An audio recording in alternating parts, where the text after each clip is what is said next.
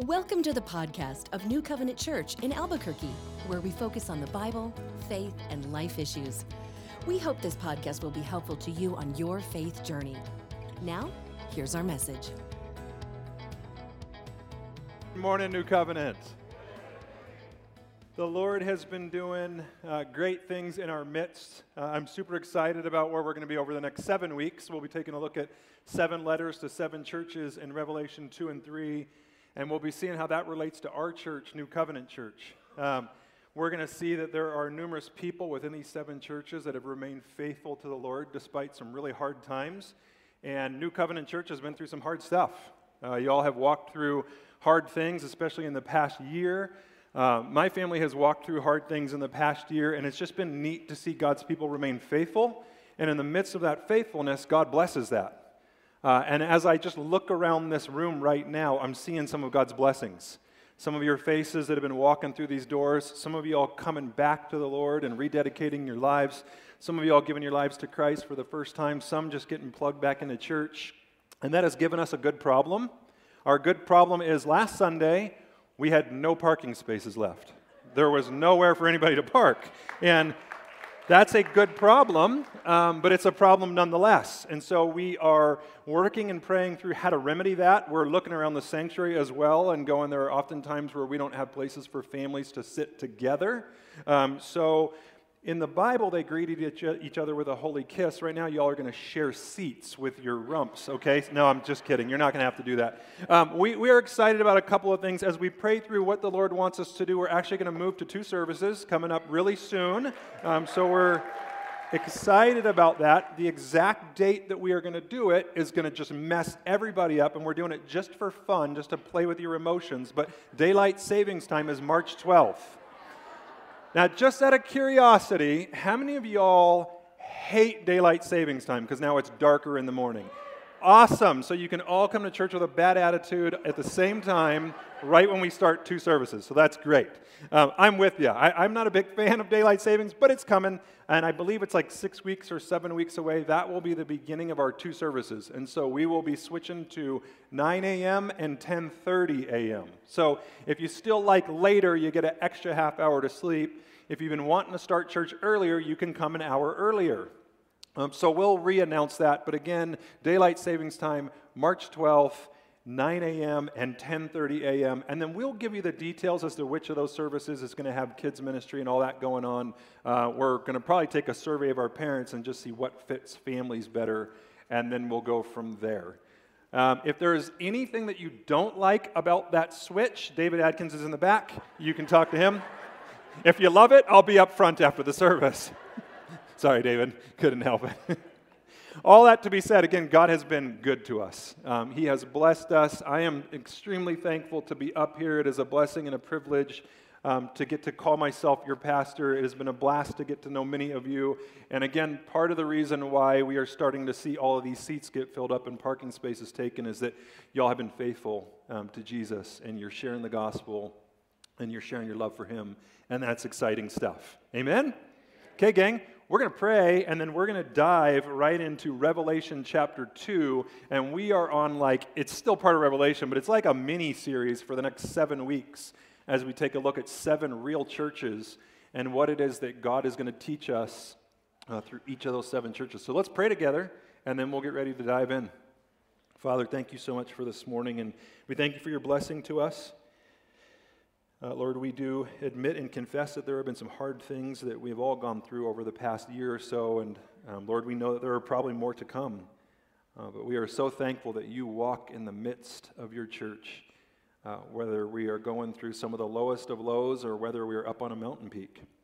Lord, we thank you that you are the God of the mountains and you're the God of the valleys, and there's nothing that surprises you. And so, Lord, we just thank you for being with us in all things. Lord, we love you. We thank you for this morning that you've given to us. In Jesus' name, amen. Um, out of curiosity, does anybody like getting mail? Okay, I guess it depends on what it is, right? That's a loaded question. If it's from a loved one, uh, for us, our oldest child's about 450 miles ish away at Grand Canyon University. All of our family is about 850 miles away in San Diego. So now when we get letters from them, uh, it's pretty cool. We get pretty excited to open it up.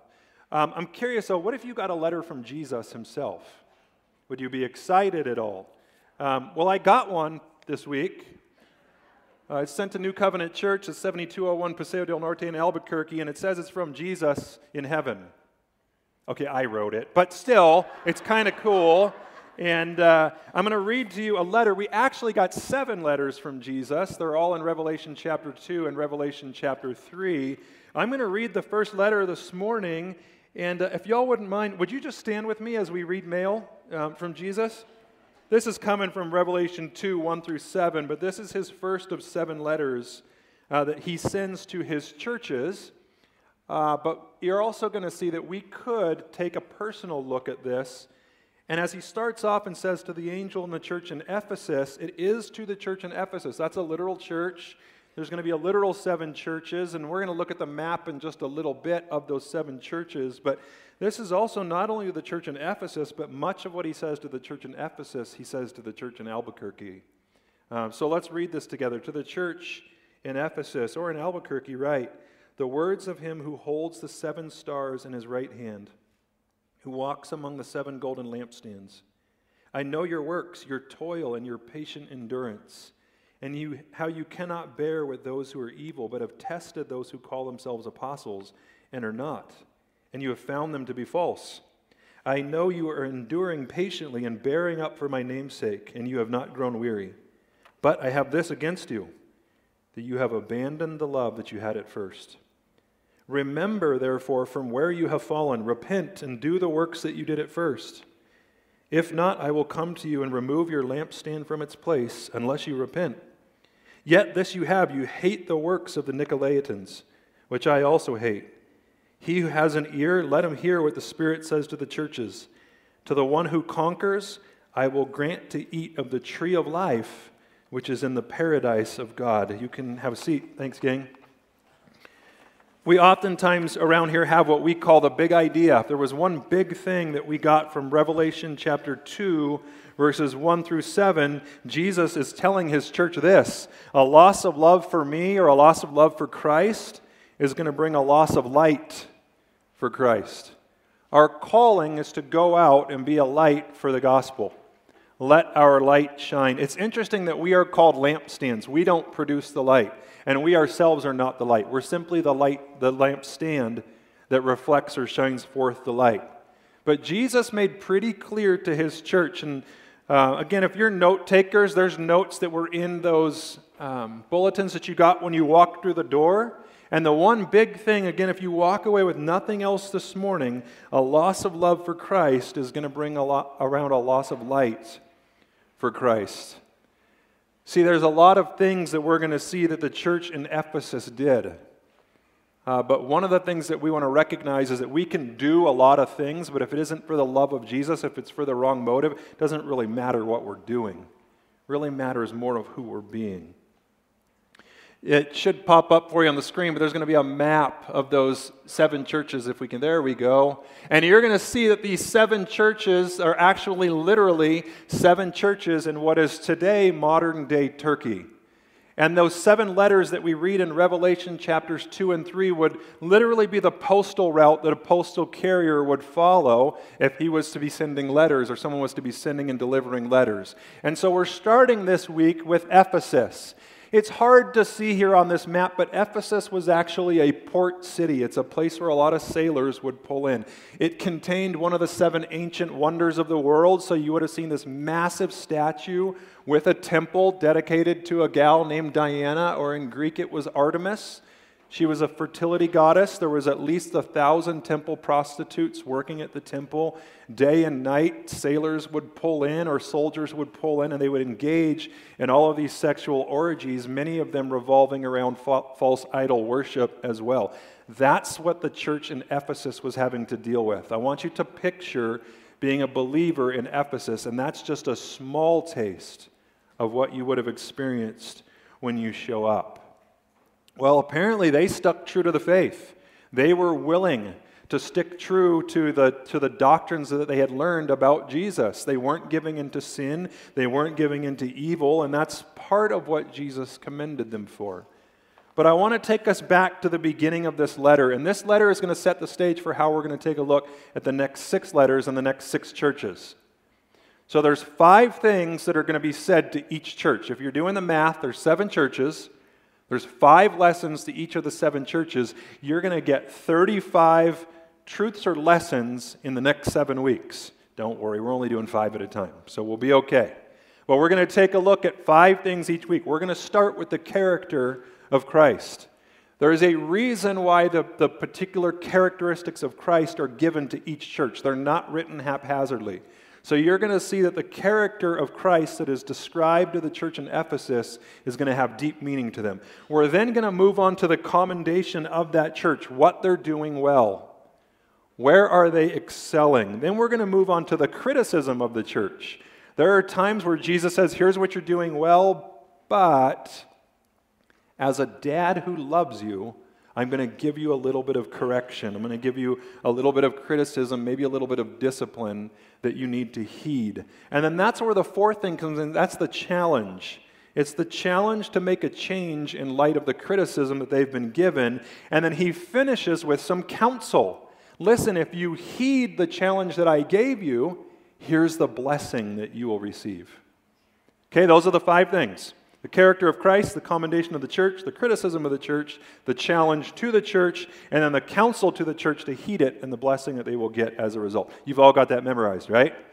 Good, because it's on your sermon notes, so you'll be okay. And I even made in all capital letters the five C's, so you'll be, you'll be good to go. Let's start with Revelation chapter 2, verse 1 To the angel of the church in Ephesus, write the words of him who holds the seven stars in his right hand, who walks among the seven golden lampstands. What's the first lesson that we learn from this church that I call the church of lost love? This is the church that lost its first love. Well, the first thing that Jesus tells them is about himself. So the character of Christ that gets depicted to this church here, it speaks of his sovereign authority and then it speaks of his intimate involvement in the church. We're going to unpack those two in just a moment. Why would his sovereign authority and his intimate involvement in the church have meant so much to the church in Ephesus? We'll break that down, but let's start with this. What's one of the first things he says? Who's he, who's he writing to? It says, To the angel of the church in Ephesus, write. That might get a little bit confusing for us because what's the first thing you think of when you think of angel? Well, it depends on whether you've been watching too much Hallmark or actually reading the Bible. In a Bible, an angel would have been either a four winged, what we call seraphim, or a six winged, what we would call cherubim. They were oftentimes messengers and warriors. However, at this point in the scriptures, I don't believe that that word angel is actually a heavenly angelic being. The word angel actually means messenger, and if we read what what he says in the rest of Revelation 2 and 3 and a couple other places, this is most likely speaking to the pastor of the church in Ephesus. He's that messenger. He's the one who is bringing the message from Jesus to that particular church. So, more than likely, that word for angel, um, that word there in the Greek, that angelos, is actually meaning the pastor or the elder, the chief elder or the teaching elder of that church. And he's saying, Here's what I want you to do. I want you to bring this message to my bride in Ephesus. Now, the term in his right hand is a reference to power. So Jesus is telling the church in Ephesus, I'm holding you in my hand.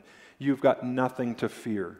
I understand that the Roman government is persecuting you. I understand that even fellow Jews are persecuting you. I understand that you're looked at as the weirdo because you won't in, in get engaged in all the sexual immorality that's happening around that temple dedicated to Diana or Artemis. I get all that, but just know that Jesus is in control.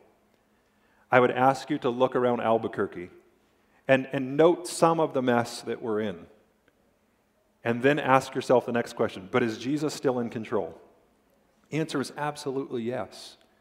What about within your own family? There may be some things going on. Maybe with your own health, there are some things going on. And I want to encourage you you are still in Jesus' powerful right hand.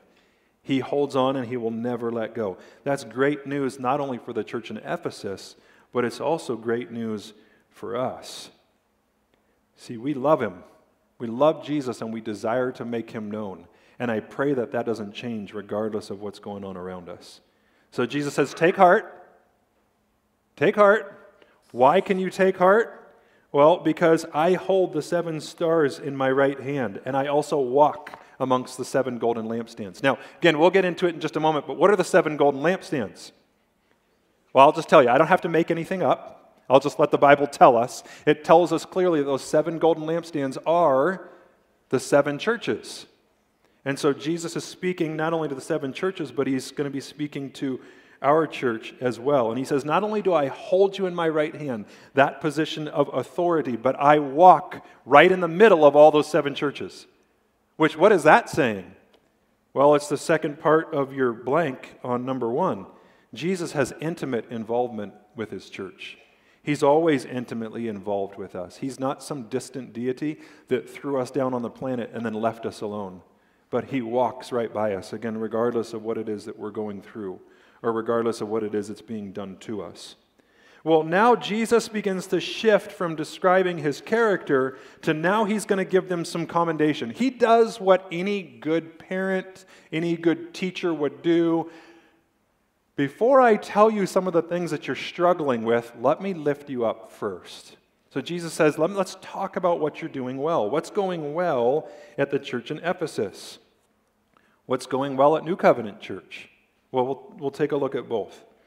He says in verses 2 and 3 I know your works, your toil, and your patient endurance, and how you cannot bear with those who are evil, but have tested those who call themselves apostles and are not, and found them to be false. I know you are enduring patiently and bearing up for my namesake, and you've not grown weary.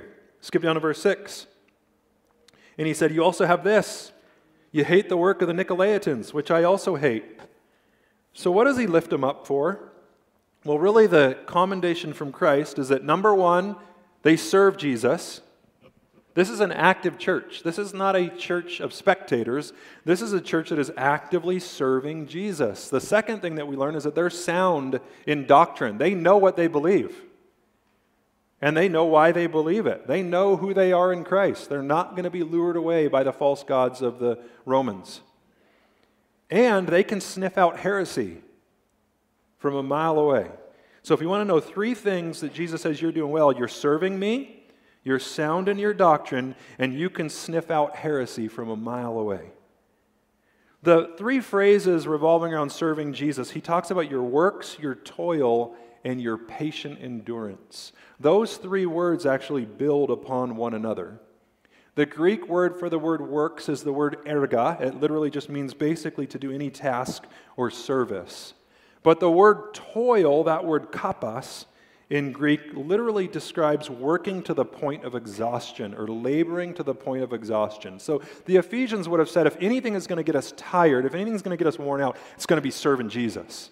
Listen, gang, if anything makes you tired at night, let it be serving Jesus. If there's going to be anything that's going to get you, you bogged down a little bit, let it be serving Jesus. Because there's so many tri- trivial and temp- temporal things that we get involved in that bog us down that I myself have to stop and go, wait a minute.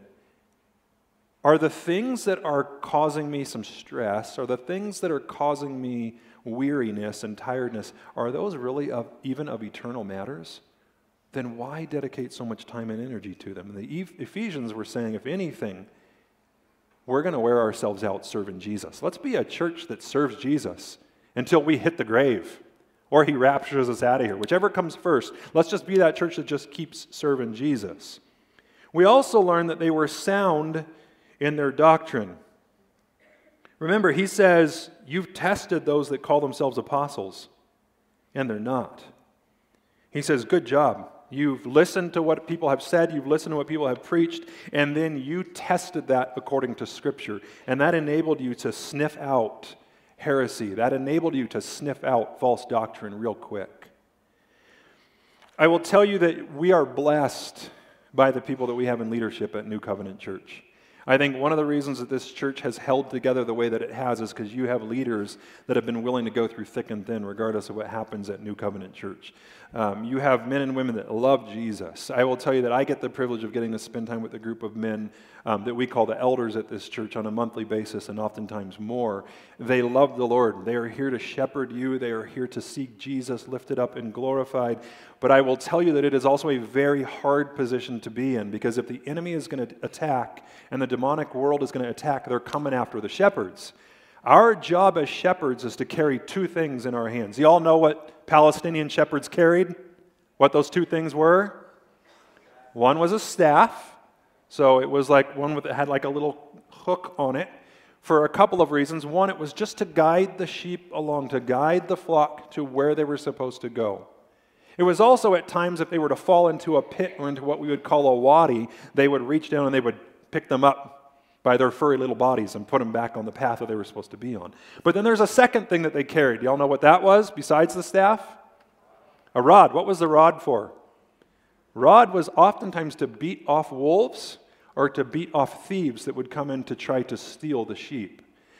That one's a little bit harder to carry because you know what you get looked at as when you're carrying the rod? You get looked at as a bad guy. Namely, due to the fact that we live right now in a society that is very what we would call relativistic or pluralistic.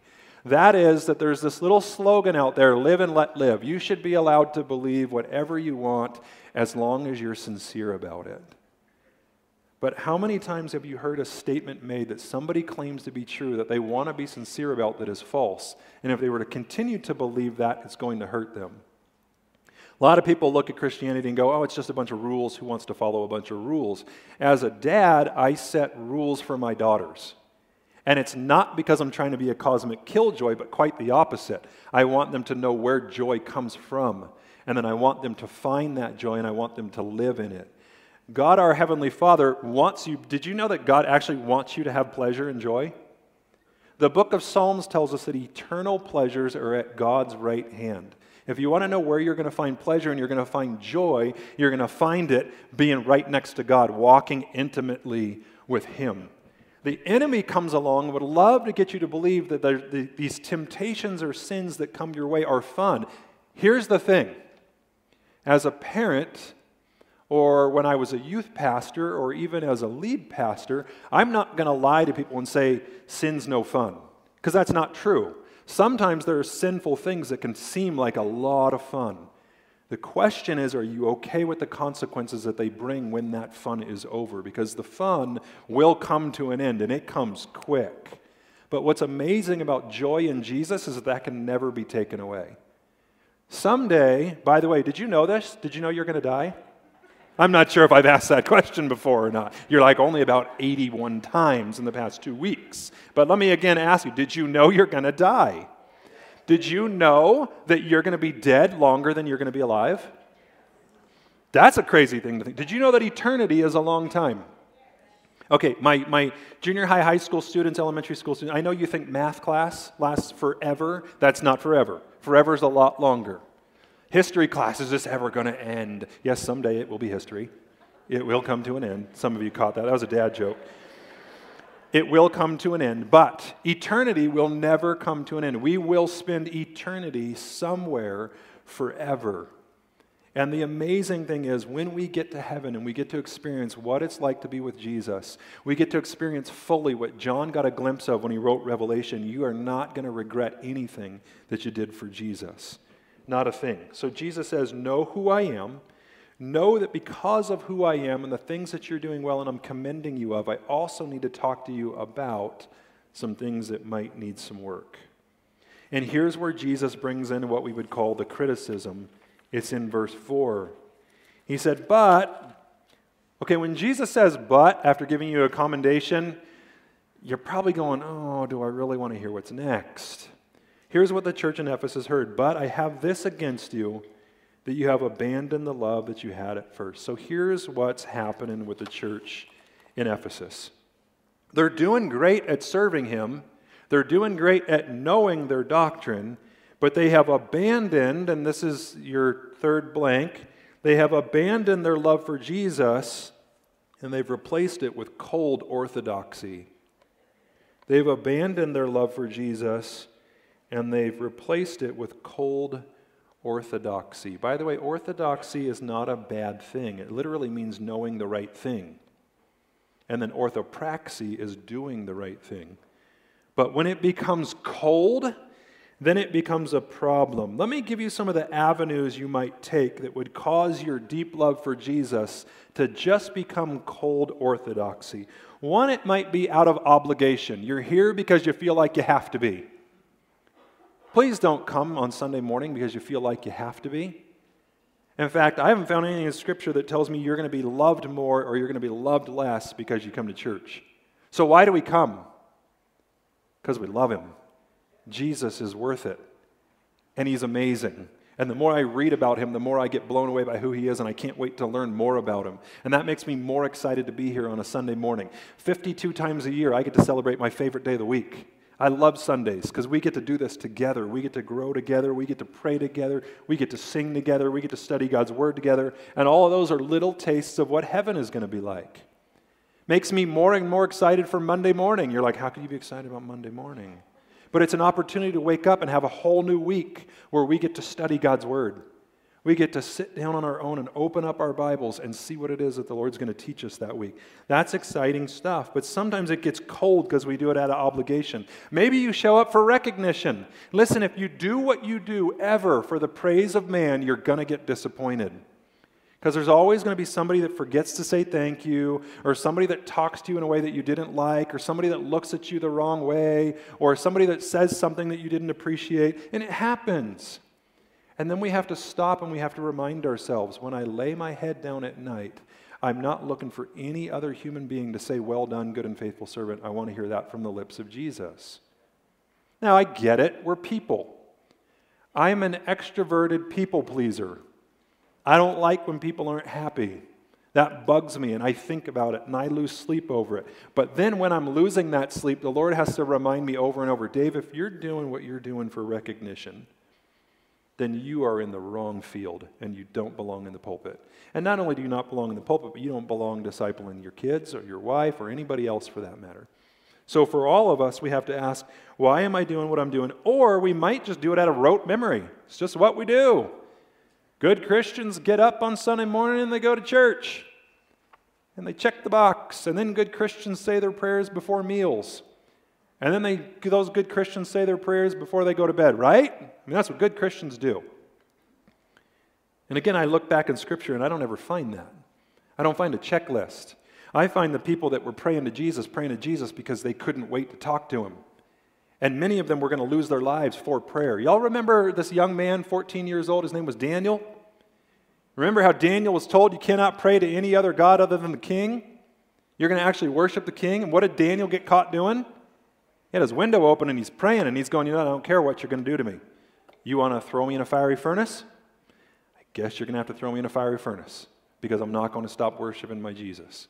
You want to throw me into a den of lions? You're going to go ahead and throw me into a den of lions because I'm not going to stop worshiping my Jesus. That's anything but cold orthodoxy. That word that he uses there for abandon your first love, it's the Greek word aphimai, and it literally carries with it the idea of divorce. It was a word that was used for divorce. If you were going to di- divorce somebody, the Greek word you would use is, I'm going to aphima you. I'm out. So this is pretty strong language. It would have been something like this. The church in Ephesus is saying, No, no, no, no. I'm not, I'm not divorcing you. It would have been like this Husbands, wives, pretend like this is your husband speaking. Honey, I don't love you anymore. But nothing's going to change. I'm still going to earn a living. I'm still going to pay the bills. We'll still sit together. We'll still sleep together. I'm even going to father our kids. I just don't love you anymore. Ladies, you cool with that? I didn't think so. And I pray that as a church, we don't ever get to that point where we say, hey, Jesus, I'll show up on Sunday morning. I'll even serve in kids' ministry. I'll work with subhumans in youth ministry. Heck, I'll do all of that. Sorry, all the teenagers like, thanks, man. I'll do any of that. I'll, I'll hand out bulletins. I'll even pick up trash. I'll serve in the coffee shop. Whatever. But I, Jesus, I just don't really love you anymore. Is Jesus cool with that? Probably not. So Jesus switches from his criticism to a challenge.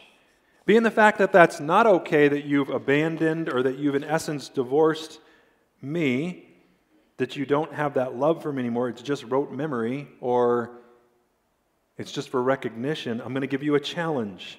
He said, Remember therefore from where you have fallen, repent and do the works you did at first. If not, I will come to you and remove your lampstand from its place unless you repent. I want to make sure we're really clear on this verse because this has thrown a lot of people for a loop. Let's start with the challenge. Here's the challenge, and you got some, some blanks for it. But the challenge to the church is remember the greatness of Jesus. Let's start there.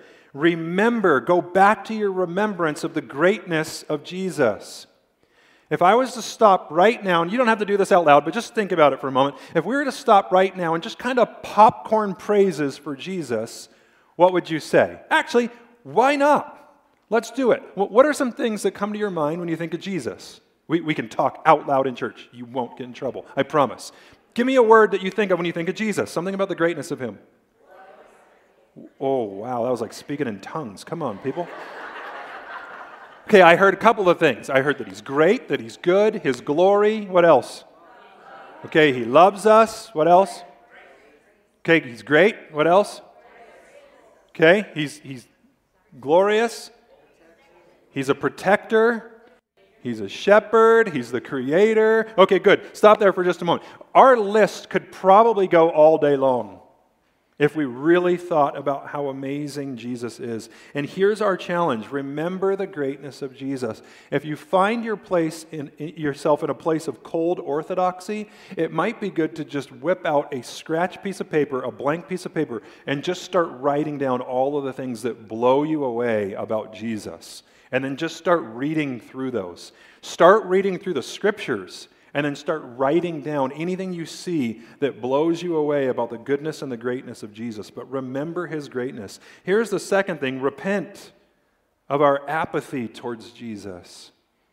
I think sometimes I get apathetic about who he is. I throw around words like, yeah, he's given me grace and mercy.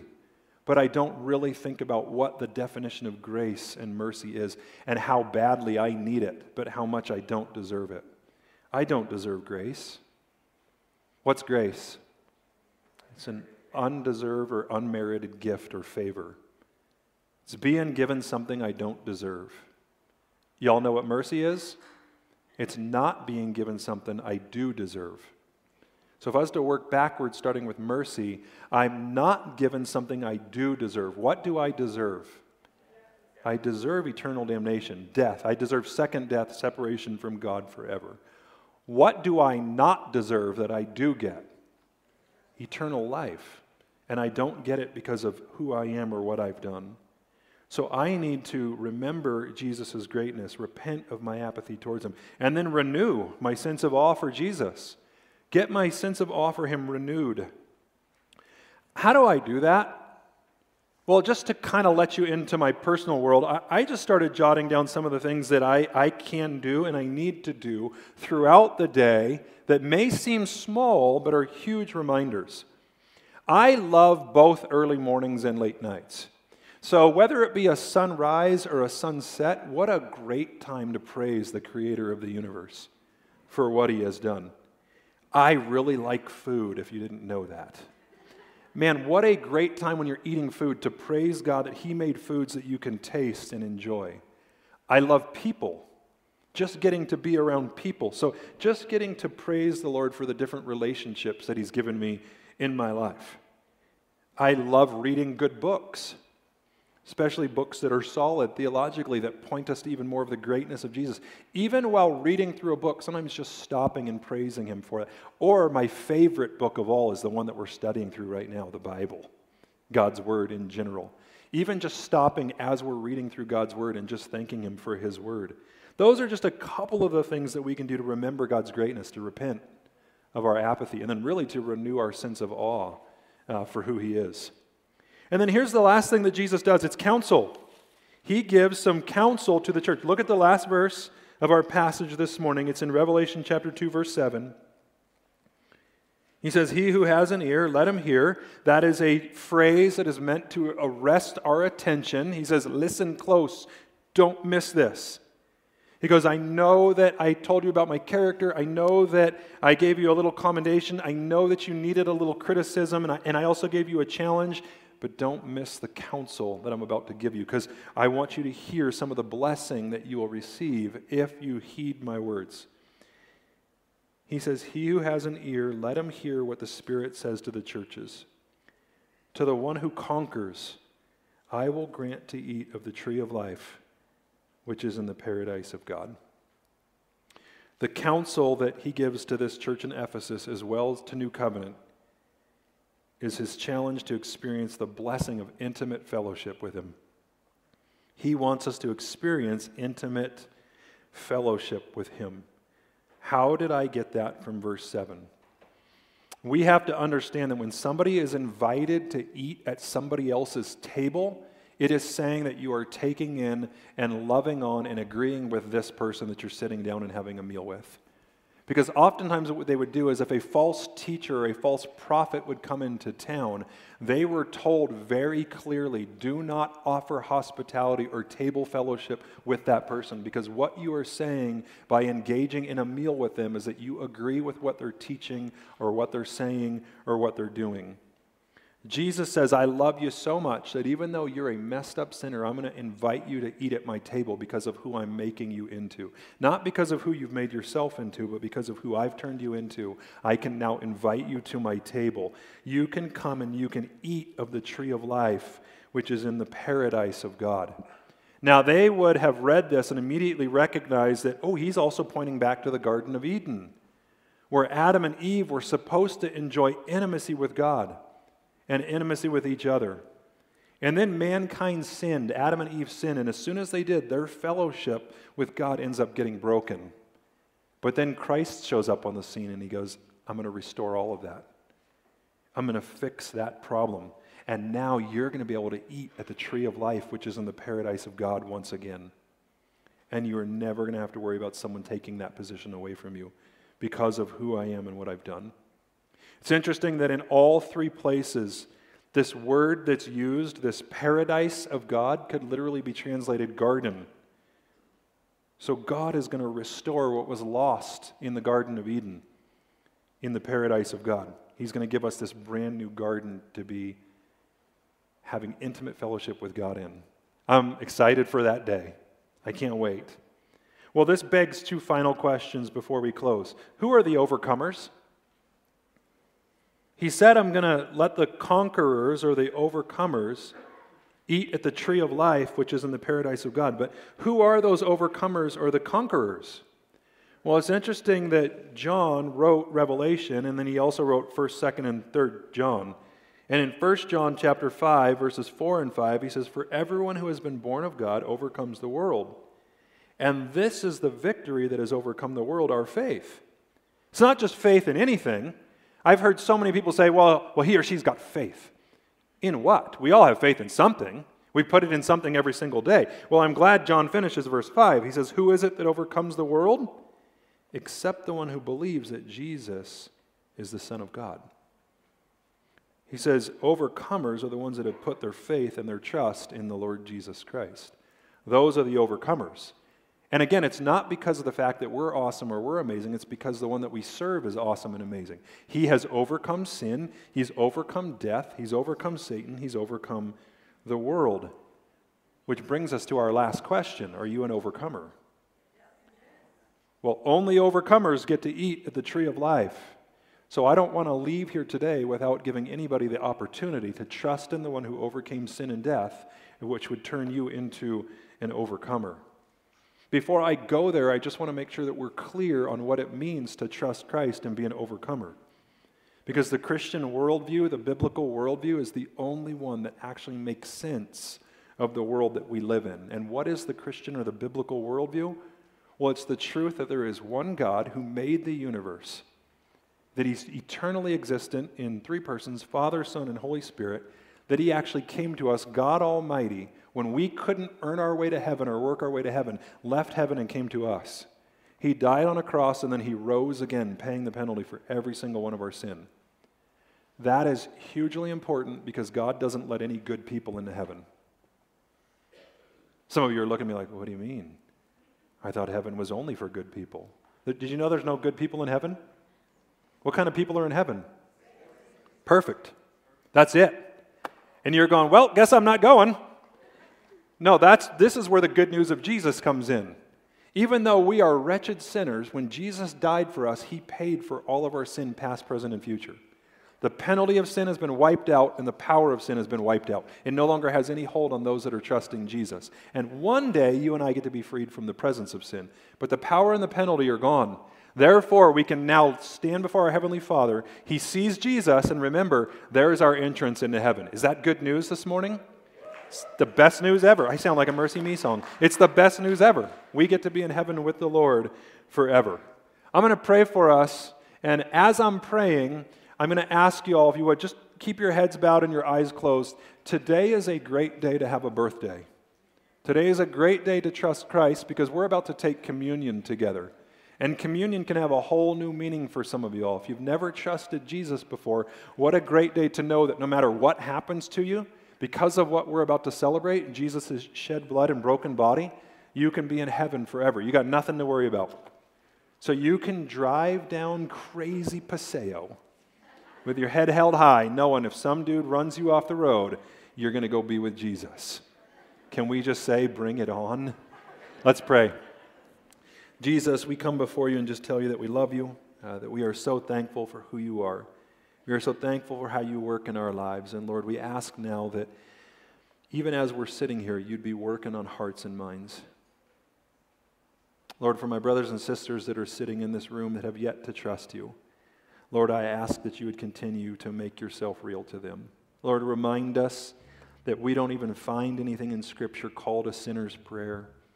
We don't find any type of magical chant that we are supposed to say in order to be saved, but Lord, that your word tells us we are to simply trust you. So, Lord Jesus, for my brothers and sisters sitting in this room, I pray that they would be trusting you right now. Gang, I'm going to ask if you would, would you just sit there with your heads bowed and your eyes closed? If you already know Jesus as Lord and Savior, uh, would you just be praying for those that may be around you that don't? Not even just in this room, but maybe in your neighborhood, maybe people that you work with. I would even encourage you right now be thinking of somebody that you know that has yet to trust Jesus by their first name. And be praying between you and the Lord for them by first name. If you are sitting in this room right now, or maybe you are watching this from afar and you have yet to trust Jesus, this is a great day to acknowledge Him before men. So, as we're just sitting here with our heads bowed and eyes closed, if you have decided, I want to trust Jesus, I want to know him, uh, I want to walk with him, would you just stick a hand up real high so that we could be praying for you?